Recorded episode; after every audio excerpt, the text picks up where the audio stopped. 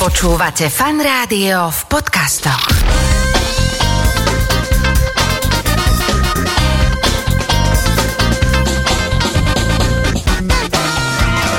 Nedeľná talk show so štúdiu Fan Rádia už teraz sedí v tejto chvíli môj dnešný host alebo hostka Veronika Antalová z Inštitútu environmentálnej politiky. Veronika, ahoj, dobré ránko. Ďakujem, dobré ráno. Začnem tým, ako som na teba narazil a na teba prišiel, že teda si tak ako, že chodím po tom Instagrame po večeroch a tam som na jeden parádny profil narazil IEP, teda Inštitút environmentálnej politiky, tak čuduj sa svete, oni majú úplne parádny Instagram a strašne tak moderne a dobre spravený, že sa tam zamocete na hodnú chvíľu. A to ma tam zarazilo v ten deň, keď som si ho otvoril, že bol krásny deň. A tam mi niekto tvrdí, že ha, ha, ha, je síce krásny deň, ale pozor, to, že je slniečko, neznamená, že je dobre ovzdušie. Napríklad v týchto mestách je to pekne znečistené. Môj mm-hmm. takýto vý, výlev hneď úvodný. A teda poďme postupne na to, na tú kvalitu ovzdušia. Ty sa tomu venuješ ako analytik, alebo že spracúvaš tie dáta o tom? Áno, spracúvame aj dáta a na základe nich sa snažíme naformulovať nejaké odporúčania pre ministerstvo životného prostredia, lebo my sme vlastne súčasťou ministerstva, kde sa snažíme nejako navrhnúť možné zlepšenie stavu a je to v súlade s princípmi hodnoty za peniaze. Sa snažíme navrhovať nejaké opatrenia tak, aby sme za čo najmenej peniazy dokázali čo najviac zlepšiť životné prostredie. A ty keďže sa v tom vyznáš, tak určite máš odpovede na všetky moje otázky, ktoré ma teraz zaujímajú. Poďme najskôr na to, čím som začal. Že ako je možné, že keď je pekné počasie, že slnko svieti, tak ja si mám dať pozor na kvalitu ovzdušia, lebo to som mal tak spojené s nejakými takými hmlami a nejakými mm-hmm. tlakovými nížami a keď je pekné počasie stále, to môže znamenať, že nie je dobré ovzdušie? Áno, je to hlavne preto, že veľmi malé prachové častice, ktoré sú ako keby najviac škodlivé, sú také maličké, že my ich vôbec voľným okom nedokážeme vidieť. A toto pred pár týždňami, tá situácia práve, o ktorej si hovoril, bol saharský prach, ktorý priletel do Európy a mohol si to vidieť, že keď si sa pozrel na horizont, tak on nebol úplne modrý, ale bol taký sivasto oranžov هستی To bolo už to, že keď sa pozrieš cez hrubú vrstvu toho vzduchu, tak to aj ako keby vidíš trochu. Čiže pozor na si vás to oranžovkasté horizonty, že to je, to je taký previd. No dobre, tak poďme teda postupne. Čo to znamená kvalitné ovzdušie, alebo že ako sa meria tá kvalita, že kde to je dobré, kde to je zlé, čo tomu škodí, alebo že čo sledujete, aké parametre? U nás za to zodpovedá Slovenský hydrometeorologický ústav, Čiže oni nielen to, že predpovedajú nejaké počasie, aby sme si vedeli pozrieť, ako zajtra bude, ale sledujú aj kvalitu ovzdušia. Majú rozmiestnené meracie stanice po celom Slovensku, kde v podstate zistujú, že aký je práve v tom čase stav ovzdušia práve na tom mieste. No a ten stav ovzdušia ma zaujíma, mm-hmm. že čo sa tam sleduje, že aké parametre, že ja neviem, veľa CO2, NOx alebo mm-hmm. prachu, alebo čo je na tomto škodlivé? Tuto treba trošku rozdeliť, že sleduje sa samozrejme aj CO2, ale tento oxid uhličitý primárne vplýva na zmenu klímy. Čiže to nie je ako keby lokálne úplne nebezpečné, že keď e, je ho v meste ako keby viac, mm-hmm. tak to nejako neškodí mne ako človeku, skôr to škodí tomu ekosystému ako celému. Ale práve tieto oxidy dusíka, NOx, o ktorých si hovoril, tak tie už sú aj lokálne znečistujúce látky. To znamená, že keď ty bývaš niekde pri rušnej ceste a chodí ti tam veľa dízlov, ktoré tie NOxy vypúšťajú, tak tebe ako obyčajnému človeku to škodí, keď to dýchaš. No, hovorili sme o CO2 a NOx, takých dvoch skrátkach, alebo teda týchto dvoch znečistujúcich substanciách, ale sú tu ešte prachové častice, ktoré sa nachádzajú vo vzduchu a pravdepodobne tie budú tiež veľmi nebezpečné pre človeka. To je ako keby tá najhoršia znečistujúca látka, ktorú vo vzduchu máme, lebo oni sú také maličké, že ty sa nadýchneš toho vzduchu a tá častica častica ti prejde celou dýchacou sústavou až do krvi a tým pádom nielen, že spôsobuje nejaké ochorenia dýchacieho traktu, že astmu alebo chronickú bronchitídu. Tým, že sa dostane do krvi, môže ti upchať nejakú cievku a podľa toho, že ti práve tá zápcha v cievnom systéme vznikne, tak môže spôsobiť infarkt napríklad. A toto sú ako keby veľmi dobre preskúmané vplyvy, ktoré toto znečistenie má. A okrem toho ešte máme aj mnoho ďalších, o ktorých sa ešte len začína diskutovať, že napríklad môže to spôsobovať aj psychické ochorenia. Mm-hmm. Pôsobí to aj na nervovú sústavu a teda môže to zvyšovať výskyt napríklad Alzheimera alebo demencie. Toto sa bavíme o prachu. Prach, hej? áno. Veľmi, veľmi maličký prach. A teda, počkaj, to, nie je to ten prach, ktorý doma utierame z poličiek? Či... Utieraš ho aj z poličiek, ale to už je práve to, čo sa ti z toho vzduchu ako keby usadí na povrchoch. Čiže keď je to usadené na povrchu, je to OK, lebo ja dýcham čistý vzduch, on, on, on to už sadlo svojho hmotu hmotnosťou. Ale Áno. keďže v meste je stále pohyb, e, jazdia auta a neustále tam fúka vietor, tak sa to víri. No dobre, Mhm. a teda odkiaľ ten prach vzniká? Akože čo to je nejaký z vesmíru nám padá z, zo Sahary? Alebo že či tomu vôbec môžeme my ovplyvniť svojou Mhm. činnosťou, že koľko prachu No úplne všetko ovplyvniť nedokážeme. Nejaká časť toho prachu v vzduchu bude stále. Napríklad, keď je na- nejakom poli sucho, tak proste keď zafúka vietor, tak ten prach z poľa sa zvíri a dofúkne ho aj ku ľuďom, ktorí žijú blízko. Či to sú ako keby tie malé častice z, z akýchkoľvek látok, ktoré sa Áno, nachádzajú? Nemusí to áno. byť len akože také, že pôdne. Nie je to len pôda, je to aj napríklad produkty spaľovania. Najväčším zdrojom týchto prachových častíc na Slovensku je práve domáce vykurovanie. Mhm, a to, toto som sa vlastne chcel opýtať, že, že ako vzniká teda okrem takých týchto vecí, takže lokál vykurovanie. Áno, a to je v podstate to, že keď ty máš doma nejaký kozub a hodíš tam čokoľvek, tak pri tom spaľovaní nielen, že ti vzniká teplo doma, ale z komína ti vychádza dym a v podstate čím špinavší alebo farebnejší je ten dym, tak vieš si povedať, že asi tam vypúšťaš aj veľa škodlivín do vzduchu. A to je presne to, že ja idem teda k svokrovcom na Oravu, kam sa teším, wow, na Orave zdravo, prídeš tam a práve to je úplne peklo, že čím menšia dedina, tak tým väčšie dymy a úplne, že smrady vychádzajú z tých komínov. Proste tam sa celý rok zbiera a to nie je, že o- len o Orave, to mm-hmm. všade možné po Slovensku sa zbiera všelijaký sajrajt, to znamená nábytok, a že kto je z dreva, pritom to je napustené čímkoľvek. No a úplný vrchol, keď som videl, že po Vianociach teda aj plastové flaše sa veselo pália. Čiže to je veľký paradox, že oprav ak sa mýlim, že možno, že ani nie tak v mestách je tento problém, ale skôr práve, že lokálne po rôznych takých okresoch, dedinách, vidiekoch, tam sa kúri o 106 všeličím. Áno, no problém s kvalitou ovzdušia máme samozrejme aj v mestách, lebo tých zdrojov je viacero. Nie je to len uh, toto domáce vykurovanie, ale aj doprava, priemysel, polnohospodárstvo. Ale práve v týchto rôznych takých dolinách je to problém v tom, že väčšinou sú tie malé dedinky v takých nejakých kotlinách medzi horami, to, to je také naše slovenské špecifikum a to, čo ľudia vypustia z toho komína, im tam potom sedí v tej dedine. Že ne, mm-hmm. nemá to ako rozfúkať a to je práve na Orave problém, že veľmi potom v podstate dýchajú to, čo si sami spálili. Nadviažem na to, o čom sme sa bavili, o tom, že ľudia spalujú rôzne veci, ktoré by sa nemali spalovať v takých tých kotloch a kozuboch, ale je to aj o tom, že v čom to spalujú. To znamená, že veľmi by pomohlo asi, keby sa vymenili tie staré uh, kotly za nové. Áno, určite. Už aj keď by si zostal pri tom istom type paliva, ale vymeníš starý nejaký 20-ročný kotol za moderný, tak už tie emisie, ktoré ti z neho výjdu, budú oveľa, oveľa nižšie. Mm-hmm. Čiže to sa určite oplatí a potom existujú princípy správneho vykurovania, čo znamená, že každý z tých nejakých typov paliva má určitý spôsob, ako ním kúriť, aby si produkoval čo najmenej tohto znečistenia. A na toto ako má človek prísť? Lebo ja ti poviem pravdu, že, mm-hmm. že väčšinou týchto starších domov obsluhujú starší ľudia, Áno. ktorých to nejakým spôsobom naučili ešte ich predkovia, hádam, a oni sa toho držia s zubami nechtami, že takto to je OK. Ja si pamätám, prepáč, že keď nám stávali krb, tak uh, už len to, ako im pán vysvetlil, ako sa zakladá oheň, tak som na to čumel, ano. pretože ma to v skautskom, alebo ako to bol predtým ešte uh, krúžku učili inak a ten mi pán vysvetlil, no ale potom vzniká oveľa viac dechtu a týchto splodín, pretože vrchný zápal a tak. Čiže ako to o, sa dá nejak posunúť na týchto starších ľudí? To je veľmi dobrá otázka, lebo tí starí ľudia sú relatívne ako keby špecifická skupina, že nedá sa na ňu až tak priamo cieliť, ale Existuje internetová stránka, ktorú má naša agentúra životného prostredia a oni práve tieto zásady tam ako keby prezentujú a okrem toho um, máme ešte zriadené v rámci jedného veľkého projektu aj pozície regionálnych manažerov kvality ovzdušia a oni sú v podstate na každom kraji na Slovensku a oni by mali ako keby chodiť do tých obcí a pomáhať starostom napríklad s informačnými kampaniami. Mm-hmm. Čiže na nich sa môžu obrátiť a Čiže to asi cez samozprávy by sa mohlo Áno, nejakým áno. spôsobom šíriť tieto informácie, prípadne ak máte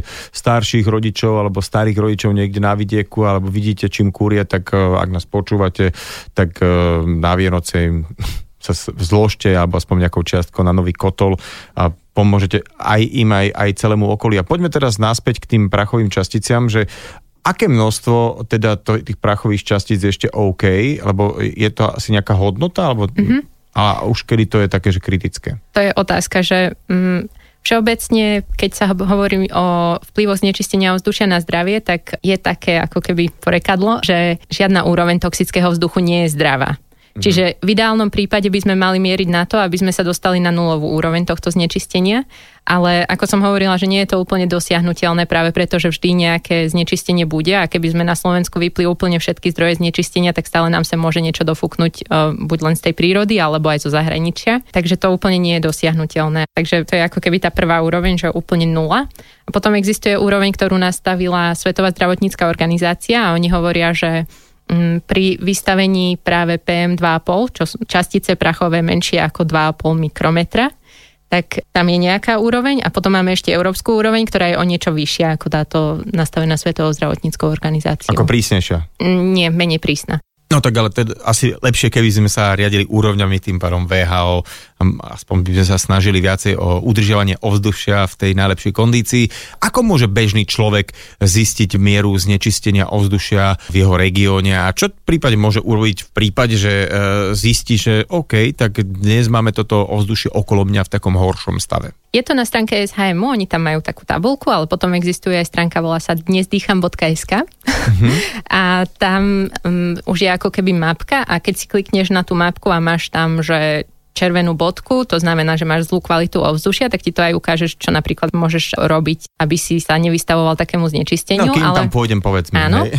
A, tak všeobecne, keď je smogová situácia, je už ako keby, že dlhodobejší uh, stav, hej. stav horšej kvality ovzdušia, čo znamená, že 2-3 dní a nevyzerá to, že sa to bude zlepšovať, tak v tomto čase sa odporúča ľuďom, ktorí sú ako keby citlivejší na toto znečistenie, čo sú tehotné ženy, malé deti, astmatici napríklad, veľmi nevychádzať von, pretože keď ideš von, tak dýchaš ten vzduch ako keby špinavší, hej, a vo vnútri práve by si mal menej vetrať a ak patríš medzi napríklad astmatikou, oplatí sa ti zrejme mať doma aj čističku vzduchu, ktorá ako keby ten tvoj vnútorný priestor týchto prachových častíc baví. Ako teraz tak trošku rozmýšľam, že či som urobil dobre, že som ťa zavolal.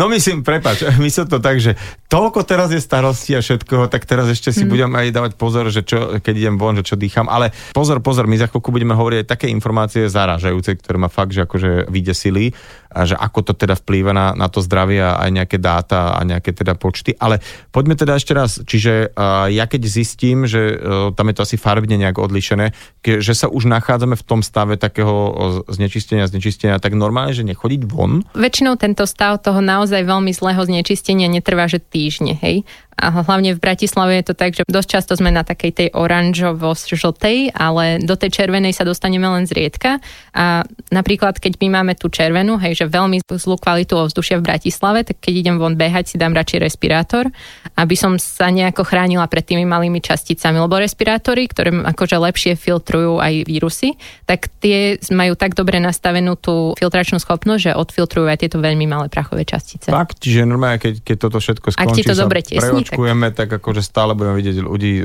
s respirátorom, ktorí možno teda sledovali e, kvalitu ovzdušia.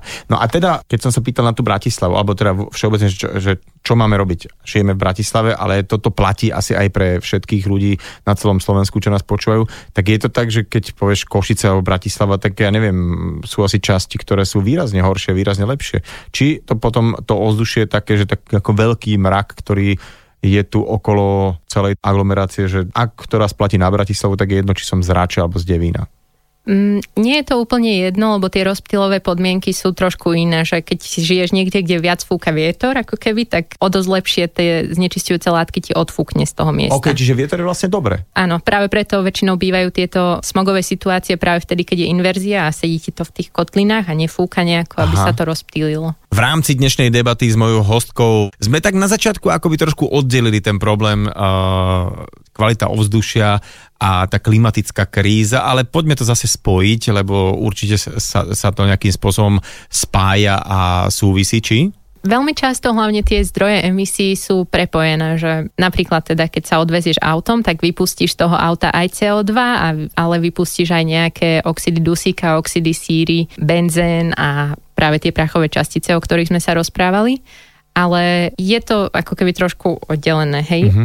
Ale tých som počul, že vlastne je ako keby viacej zbrzdenia z pneumatik a zo všetkých tých trecích plôch, že je to tiež porovnateľné, čiže proste samotný Áno. pohyb ako, ako taký, Áno, že, že, že tá mobilita ako keby nám škodí, hej? prachové častice vznikajú aj pri brzdení, práve preto musíš brzdové doštičky meniť, lebo sa ti ako keby zodierú a takisto aj pneumatiky, lebo nezmizne ti dezen z pneumatiky len tak nikam, ale to sú práve tie prachové častice, čo sa z toho pri brzdení uvoľnia.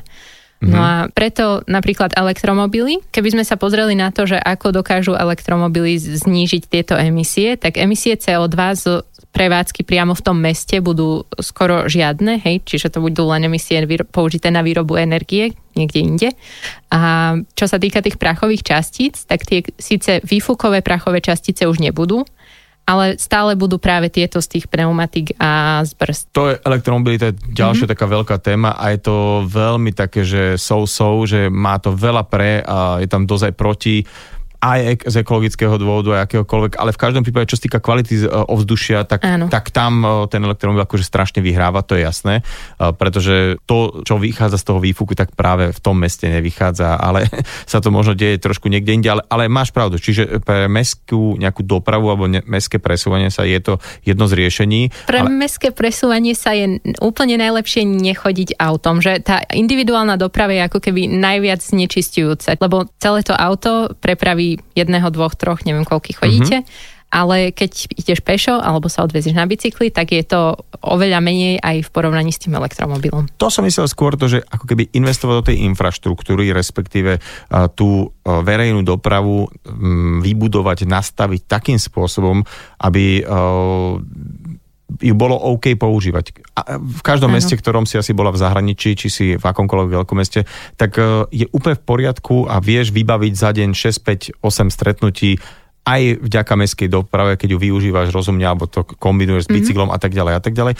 A o, individuálne sa presúvaš počas týždňa v podstate minimálne. A to auto využívaš dobre, tak je na nejaký rodinný víkend fajn. Ale v mestách, a pritom hlavné mesto Bratislava teda by tomu malo byť príkladom, je to veľmi komplikované, keď niekde bývaš a chceš si dať viacej ako jedno stretnutie za deň dve. Čiže ja hovorím presne o tom, že veľké riešenie bolo bola nejaká organizácia dopravy, mm-hmm. hlavne tej hromadnej, že tam do toho treba asi búšiť. Určite áno. Ak vieme motivovať ľudí, aby presadli z toho auta do trolejbusu napríklad, tak pre lokálnu kvalitu ovzdušia to je úplne výhra. Hovorili sme o tom, že keď je pekne, to ešte nemusí znamenať, že je ovzdušie čisté, ale uh, dokonca ani tie hmly, ktoré niekedy nám tak vedia to ránko tak rozbehnúť, síce to môže vyzerať tak depresívne, ale je to krásne, keď je taká hmla a potom sa tak rozplyne, ale že aj to môže značiť, že sa deje niečo mimoriadné z hľadiska kvality ovzdušia. Hovorila som o smogovej situácii a to slovičko smog vlastne pochádza z anglického smoke and fog.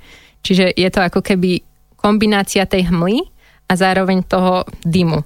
Uh-huh. Čiže to je práve ten problém, že býva to v januári, februári, keď sa veľa kúri, tak tie maličké prachové častice na seba dokážu naviazať molekuly vody a potom ich vidíme ako hmlu. To je práve ten problém, že keď bývajú smogové situácie a je vonku taká hmla, tak to je práve ten... Že to vôbec nie je, že hmla, akože tá vodná para, ale je, je to aj vodná Áno, para, som- ale obsahuje akože- veľa týchto malých prachových častíc, ktoré nám potom škodia. OK, čiže niekedy možno na jar alebo na jeseň nejaká hmla, keď je tak, to je skôr je taká tá pravá príjemná hmla, ktorá ráno príde nejaká inverzia a odíde to slniečko, ale január, február, bacha, bacha, lebo to, vtedy sa stále kúri. No, uh, zimy sú čoraz miernejšie, to bude asi nejakým spôsobom nahrávať tomu, aby sa tá kvalita ovzdušia zlepšovala. A teraz odhliadnúť od mm-hmm. vykurovania leto alebo zima, že čo tomu, to, tomu ovzdušiu, aj tá teplota, možno to všetko, tie prúdy vzduchové, že viac nahráva, že keď je čistejšie. Povedala by som, že leto, ale v lete máme potom zase iné problémy, No to, to im povedz. lebo napríklad ozón, ktorý je tiež znečistujúca látka, sa v mestách tvorí z dopravy práve v lete nejakou chemickou reakciou. Hej, že to je problém, ktorý v zime nemávame, lebo vzniká pôsobením slnečného žiarenia. A ten tiež škodí ľuďom a má aj zdravotné následky a to je, to je ako keby problém práve tých horúcich dní. Uh-huh. A teraz, keď si spomenula ozón, to si ja pamätám ako dieťa, že uj, robí sa nám nejaká ozónová diera a robia sa nejaké opatrenia. Je to tak, že trošku táto ozonová mm, vrstva, ktorá bola veľmi narušená, že sa zaceluje, alebo že sme stále ešte nejak v ohrození? Toto nie je úplne téma už dnes, tak by som to povedala, lebo tie opatrenia, ktoré sa zaviedli v 90. rokoch na to, aby sa látky, ktoré túto ozonovú dieru poškodzovali, už neďalej nevypúšťali, relatívne dobre zabrali. Čiže to nie je niečo, čo by sme teraz na ministerstve napríklad riešili, mm-hmm. že čo ešte spraviť, aby sa tá ozonová diera mm, Ale to som, to, preto to aj hovorím, že, že a, tak ako vtedy to bolo také, že veľká hrozba Áno. a nové technológie a nejaké zákony zabrali, tak uh, si optimistická v tom, že keď sa teraz aj uh, tá kvalita ovzdušia v podstate zlepšuje, ale ešte Áno. stále nie je dobrá, že uh, môžeme tou činnosťou alebo nejakými takýto, takou reguláciou, veľakrát rozumnou, nejakým spôsobom fakt, že zabrať, že za nejakých 10-20 rokov tu budeme mať oveľa lepšie uh, ovzdušie, ktoré budeme dýchať? Ja tomu určite verím práve preto, že vidíme aj ten trend už teraz, že to mm-hmm. ovzdušie sa zlepšuje, síce nie úplne ideálne, ale vidíme, že sa ten stav zlepšuje a zároveň aj čo sa týka klimatickej krízy, tak postupne sa budú budovy stále robiť viac energeticky efektívne a keď máš nejaký pasívny dom, tak potrebuješ skoro žiadnu energiu hej, na, na jeho prevádzku a nepotrebuješ tam mať velikánsky kozub, aby ti to celé vykúril. Takže určite to bude lepšie. No, tá ľudská činnosť a to, ako sme si tu rozbehli takýto dosť ťažko zastaviteľný vlak, čo sa týka aj teda klimatickej zmeny, alebo už, už by som povedal, že vážnej, vážnej krízy, tak bude sa ťažko. Ale čo sa týka toho ovzdušia, tam sme ako keby na dobrej ceste, takže držme si palce. A ja, Veronika, držím palce aj vám všetkým inštitúte, pretože robíte dobrú robotu a ešte si teda určite od vás niekoho zavolám, lebo tých tém, ktoré tam riešite, je naozaj, a ktoré ma zaujímajú, veľa. Tak e, dnes sme si takto celkom o tom ovzduši pekne pokecali s Veronikou Antalovou z Inštitútu environmentálnej politiky. Ďakujem ti za čas. A ja ďakujem. V štúdiu Fanrádia už v tejto chvíli je môj dnešný host, klimatolog Jozef Pecho. Joško, čau. Ďakujem za pozvanie, dobrý ahoj, deň. Ahoj, ahoj. Tak kým sa hodíme do témy samotná klíma na Zemi, aj to, že teda sa nezlepšuje, ale tak trošku dosť veľmi zhoršuje, tak ešte povedz mi o tom tvojom povolaní, že klimatolog, čo musím vyštudovať, alebo čo mám urobiť preto, keby som chcel byť klimatolog, lebo mám pocit, že teraz je to také celkom eh, sexy povolanie. Neviem, či je to úplne sexy povolanie, ale v, eh, momentálne sme naozaj dosť vyťažení, jednak rôznym mediálnym záujmom, pretože tá klimatická zmena ona je naozaj teraz už natoľko, už natoľko viditeľná, natoľko je to zrejma. Téma. Áno, je to až príliš možno horúce a na nasledujúcich rokoch a desaťročiach určite to bude. Klimatolog je dosť špecifický odbor alebo špecifické zamestnanie. Uh, musíte mať jednak alebo musíš mať jednak ako vyštudovanú fyziku, najlepšie fyziku atmosféry. No a klimatolog e, je na rozdiel od meteorologa, ktorý sa zaoberá skôr tou predpovedou počasia a potrebuje mať hlavne k dispozícii informácie hlavne o tej fyzike atmosféry, tak klimatolog je z časti aj geograf a prírodovedec, pretože pracuje viac s priestorovými informáciami, pozrá sa na to, aká je klíma na celej planéte a keďže klímu ovplyvňujú práve aj tie geografické faktory, ako napríklad poloha, um, charakter reliefu, charakter povrchu, či je tam les alebo či je tam mesto, tak musí mať vyštudovanú práve aj tú uh, tzv. fyzickú geografiu a toto dáva klimatolog syntezne tak trošku dohromady, takže um, nie je to čiste len teda fyzika, ako som povedal, ale aj niečo také priestorovejšie a uh, klimatolog jednoducho aj v rámci napríklad tej témy klimatickej zmeny pracuje veľmi so štatistikou, s matematikou, musí mať aj toto mm-hmm. celkom um, zrozumiteľne a celkom uh, sofistikovane za sebou, takže uh, na rozdiel od meteorologa musí byť aj veľmi uh, zdatný štatistik. Dobre, a teraz ten meteorológ uh, má to tak ale, že day by day, pretože to počasie sa mení, ľudia sa pýtajú, ako bude zajtra, ako bude pozajtra, po, zajtra. Klimatológ asi nemá takú tú, že dennú uh, agendu, že čo je s tou klímou dnes, zajtra, pozajtra skôr a sú to také ako keby väčšie časové horizonty? Dobre, že sa na toto pýtaš, pretože e, klimatolog na rozdiel od meteorologa, a na Slovensku to tak platí, nechodí do dennej služby.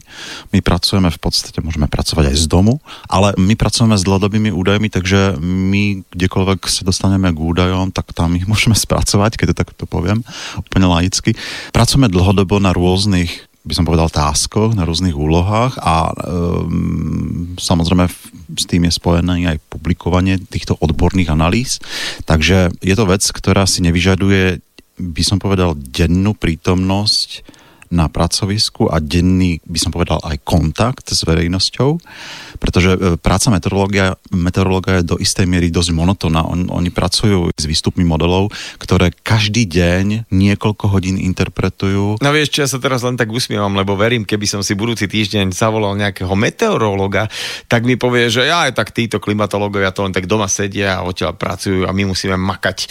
Je to tak? Mám taký pocit, že žiaľ Bohu toto stále funguje, takýto veľký, veľký priedel medzi uh, nami, ale samozrejme my sa navzájom rešpektujeme, pretože práca meteorológa je rovnako dôležitá, rovnako ťažká ako aj tá klimatologická. Vrátil si to naspäť teraz. Takže, takže naozaj ako ja sa skláňam pred ich nasadením a pred ich tou schopnosťou robiť častokrát, aj keď po, počasie je samozrejme veľmi premenlivé, veľmi zaujímavé, takže nechcem povedať úplne, že je to práca meteorológa, že, že je vyslovene monotónna, ale jednoducho musíte si každý deň odkrutiť určité služby a mm-hmm. napísať, povedzme, textové predpovede. Kdežto klimatológ, on má tú prácu pre mňa aspoň trošku zaujímavejšiu, e, pretože pracujete s rôznymi témami a v tej klimatológii je toho obrovské množstvo. Je tam klimatická zmena, je tam e, vôbec e, taká tá technikália, ktorá súvisí, povedzme, so stanicami musíte riešiť to, či tie dáta sú v poriadku, či sú homogénne napríklad. Uh, homogénne dáta. A... Počuj, poďme teraz na tú samotnú klímu. Ja som si o tebe vygooglil, že ty to už robíš vyše 20 rokov. To znamená, že máš aj ty ako človek, proste ako bežný pozorovateľ, taký pocit, že za tých 20 rokov sa čo nie je teda nejaký veľký časový úsek, zmenila tá klíma, že si už aj ty to tak ako, že odkedy si nastúpil už ako profik, nehovorím ako dieťa, aj my si pamätáme nejaké iné leta, keď sme 26 stupňov považovali za horúce leto, alebo 30 tak to už sme odpadávali a išlo sa do Šturova kúpať sa na kúpalisko, ale že či aj ty máš za tých 20 rokov ako, ako profik pocit, že sa fakt to hýbe veľ, nejak veľmi rýchlo. No určite áno, ako už, už aj subjektívne a vôbec z mojej, by som povedal, percepcie nielen odborníka na klímu, ale hlavne aj človeka, to vnímam veľmi zásadne, že od roku 2000 sa tá klíma na Slovensku veľmi zásadne zmenila a môžem povedať, že len na úrovni teploty vzduchu, napríklad priemernej ročnej alebo hlavne letnej teploty, sa zvýšila tá teplota asi o 1 stupeň Celsia, to čo je dosť veľký posun, pretože uh, rozprávame tu o dlhodobom priemeri, nie mm-hmm. o nejakej dennej teplote.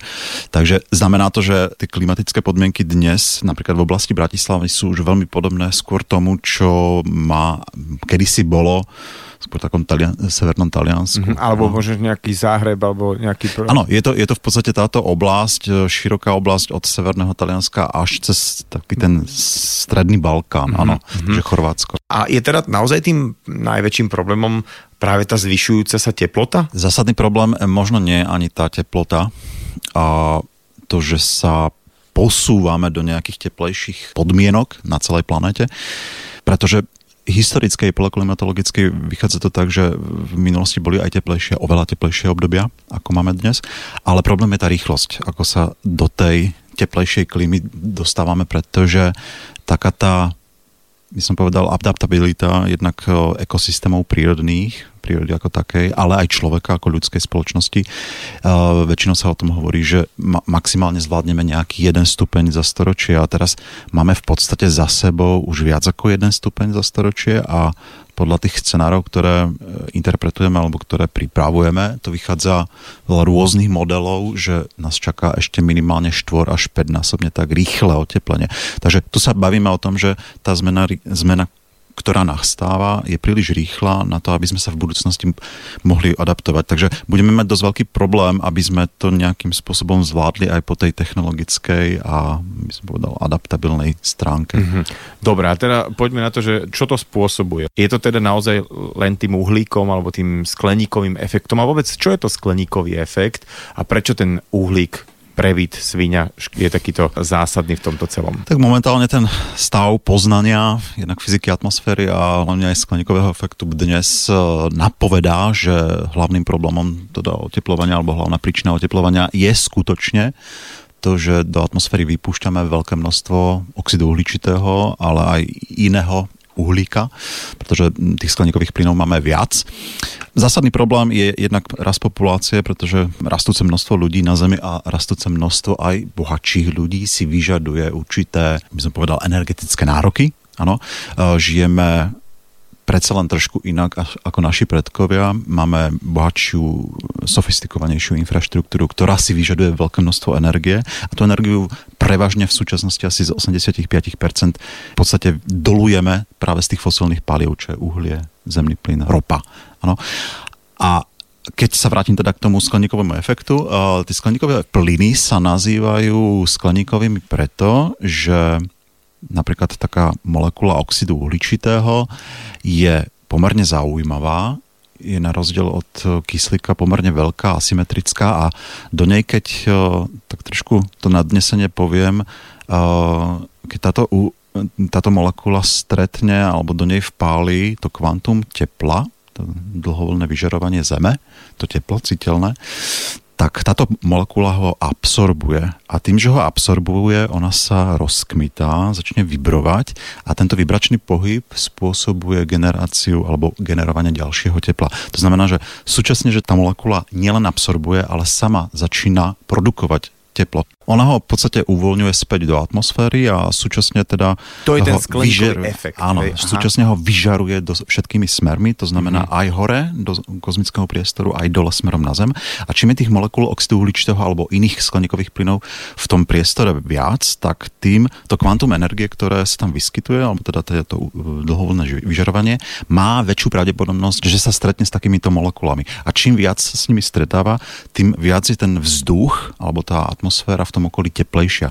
A potom sa to samozrejme prejavuje aj v tom, že pri zemskom povrchu máme potom mm, väčšie alebo vyššie, vyššie teploty vzduchu mm. napríklad.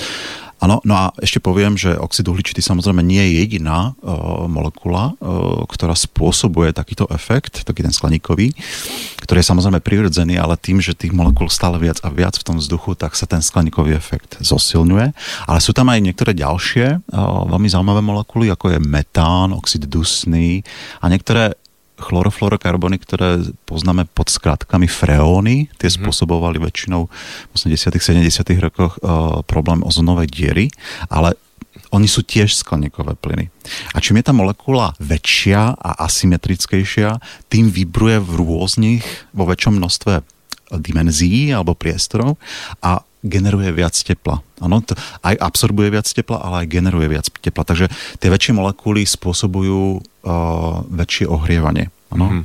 A tie freóny, teda, keďže sa obmedzili, alebo teda sa zakázali, tak sa to podpísalo? Vraj som zachytil, že teda tie ozonové diery sa normálne že zacelujú aj vďaka tomu, alebo? Je pravda, že časť tých freónov sa Montrealským protokolom v roku 1987 zakázalo, lenže Problém je v tom, že oni veľmi rýchlo identifikovali, ktorá časť tých molekúl alebo ktorá časť tých chemických látok spôsobuje ten problém ozonovej diery a dokonca identifikovali, ktoré chemické prvky. A boli to predovšetkým eh, chlór a bor, myslím.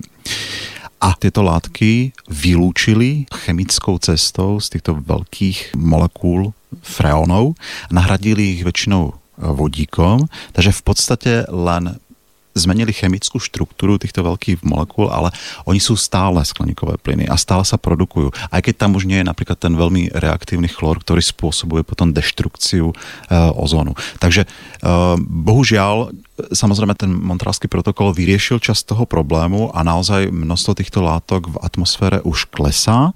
To znamená, že e, predpokladáme, že niekedy v druhej polovici tohto storočia by ten problém ozonovej diery nemal byť až tak vypuklý, ako je v súčasnosti, mm-hmm. alebo bol v 90. a 80. rokoch minulého storočia. Takže dobre, vieme, že ten uhlík je najväčší prevít. A kto je takým najväčším producentom? Tak na túto otázku by som mohol podstate odpovedať viacerými spôsobmi, pretože keď to zoberieme podľa krajín a regiónov, tak samozrejme najväčšími producentami sú rozvinuté krajiny západnej kultúry, plus teda niektoré bývalé rozvojové krajiny, ako sú Čína, India, Brazília. No ale do toho veľkého bloku tých veľkých producentov predovšetkým patrí Európska únia, tá 28, Spojené štáty, Austrália, Japonsko, Kanada. A teda toto máme regióny a poďme teraz na tie možno, že odvetvia, že s čím treba e, nejak zápasiť. V podstate som to už naznačil tým, že nás viac pribúda, naše energetické nároky rastú aj v celkovej spotrebe, napríklad elektrické energie, celkovej spotrebe palív, ktoré využívame na dopravu.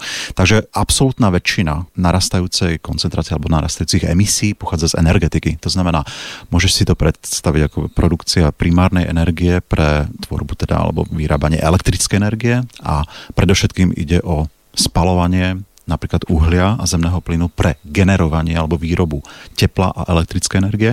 Potom sú to rôzne um, priemyselné odvetvia, ako je ťažký priemysel, chem, chemický priemysel. Značným, aby som bol aj úplne exaktný, tak energetické a chemické a niektoré ďalšie priemyselné odvetvia, ako napríklad produkcia cementu, môže asi za 70% všetkých globálnych emisí. No a teda uh, poďme na to Slovensko, lebo ten Slovák si môže povedať, no tak dobre, tak uh, nemusím cestovať niekam na Jadran, teploty tu už máme ako oni, tak prečo vlastne by nás malo niečo také trápiť ako klimatická kríza? No keby sme sa vrátili na to Slovensko, každý región bude mať svoje vlastné problémy.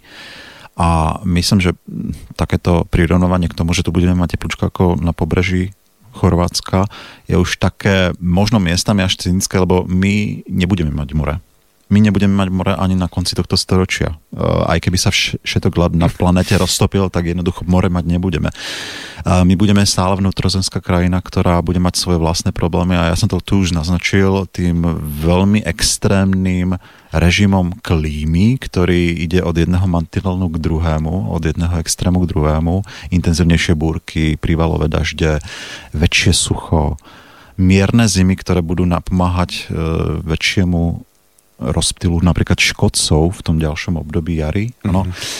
tak uh, my ten klimatický režim budeme mať naozaj dosť vyhrotený, taký kontinentálny, niečo ako majú teraz na, v južnom Rusku, ano, také suché, stepné až polostepné teda oblasti, veľmi suché. A pokiaľ na, napríklad na Slovensku nevyriešime problém, ako pracovať efektívnejšie s tým, čo nám spadne z oblohy, áno, teraz myslím vodu. Zdržovať vodu a, a zadržiavať vodu. A zároveň teda tak, neodlesňovať. A zároveň neodlesňovať, tak budeme mať veľ, veľký problém s vodou, alebo teda môžeme mať veľký problém s vodou a naše poľnohospodárstvo je od toho závislé. My okrem Dunaja nemáme nejaký veľký zdroj vody, takže sme výrazne závislí od toho, čo nám padá e, v priebehu roka. A pokiaľ to nebudeme zadržiavať a efektívne s tým pracovať, tak poľnohospodári budú mať veľký problém, ešte väčší než v súčasnosti. No, takže tých scenárov a vízií máme naozaj niekoľko takých, že e, zlých a horších takých. A to sa bavíme o tom, že sedíme tu teraz a naozaj to je pár rokov pred nami je nejaká vôbec uh, cesta von? Teda ty si naznačoval, že samozrejme, že uh, ako, ako jednotlivec môžem teda menej spotrebovať,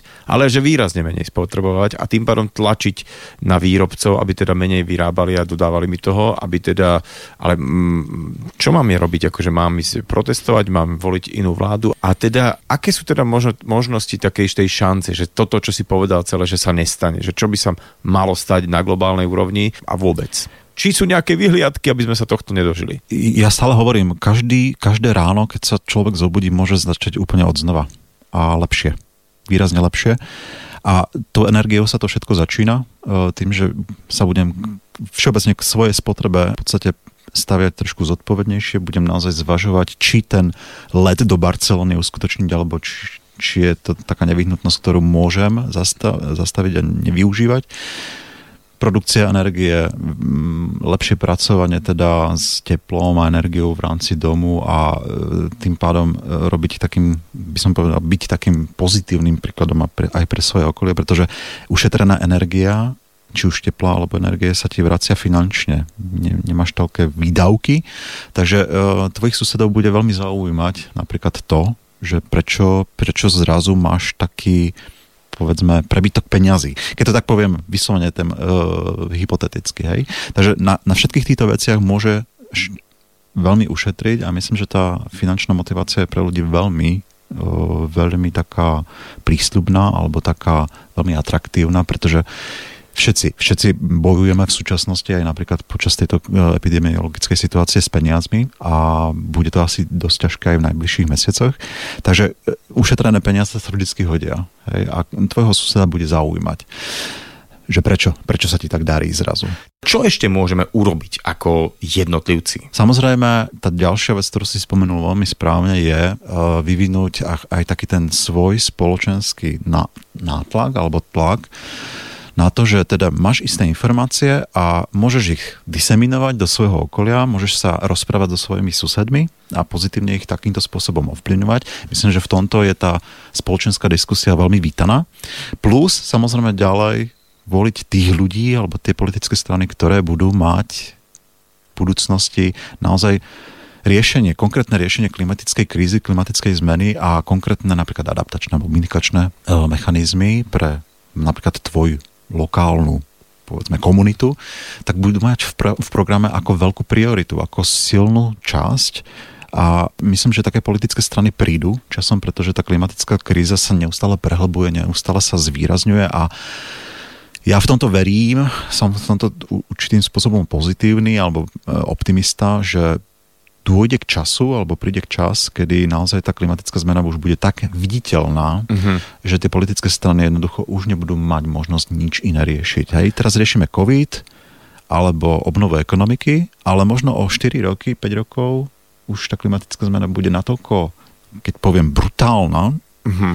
že jednoducho nebudeme Nebudeme riešiť, riešiť nič iné, nie. len toto. Asi žiaľ, uh, nič iné nám neostáva, lebo ako človek, ako homo sapiens vyzerá to tak za celú svoju existenciu, až keď mu teda tieklo do topánok, tak až no. vtedy akože rieši veci a celkom akože rýchle. Takisto ako s týmto vírusom, ktorý vidíme, že zrazu uh, sa vedia organizovať veci zrazu sa vie za, zamknúť ekonomika, Presne, no. zamknúť celé krajiny a ľudia to uh, rešpektujú, lebo nejaký stav nejakého ohrozenia, aj keď v reále to je proti nejakej klimatickej klimatickej katastrofe, alebo to, čo sa sem valí, je, je nič, absolútne nič, že, že aj tie percentička, aj to všetko, to je v podstate No, dobre, tak uh, ja len chcem teda povedať, aby vám chutil obed ešte, aby ste si ho urobili kľudne, možno aj na nejakom fosílnom palive, nejakom plyne, ak máte doma. Tak uh, že ja budem postupne uh, v rámci ďalších talk show volať sem ľudí, ktorí sú možno takými zástupcami riešení. Teda, aby sme vedeli, že čo všetko človek má teraz k dispozícii, aby z tohto vedel výjsť von. A tak samozrejme budeme diskutovať možno aj o takých tých falošných, by som povedal, tých zelených klamstvách, voľbách, keď niekto nám forsuje, že kupujte tieto zelené veci, oni sú strašne ekologické, lebo už to slovo kupujte je celé zlé a vyrábajme teraz také ekologickejšie e, prostriedky na dopravu a je to celé hlúposť. Prídeme k rôznym teda témam, teším sa na ďalších hostí, ale v tejto chvíli e, ďakujem za tvoj čas. E, Jožo Pecho alebo Jozef Pecho, klimatolog ze Slovenského hydrometeorologického ústavu v Bratislave bol môjim hostom v nedelnej talk show. Ďakujem za pozvanie.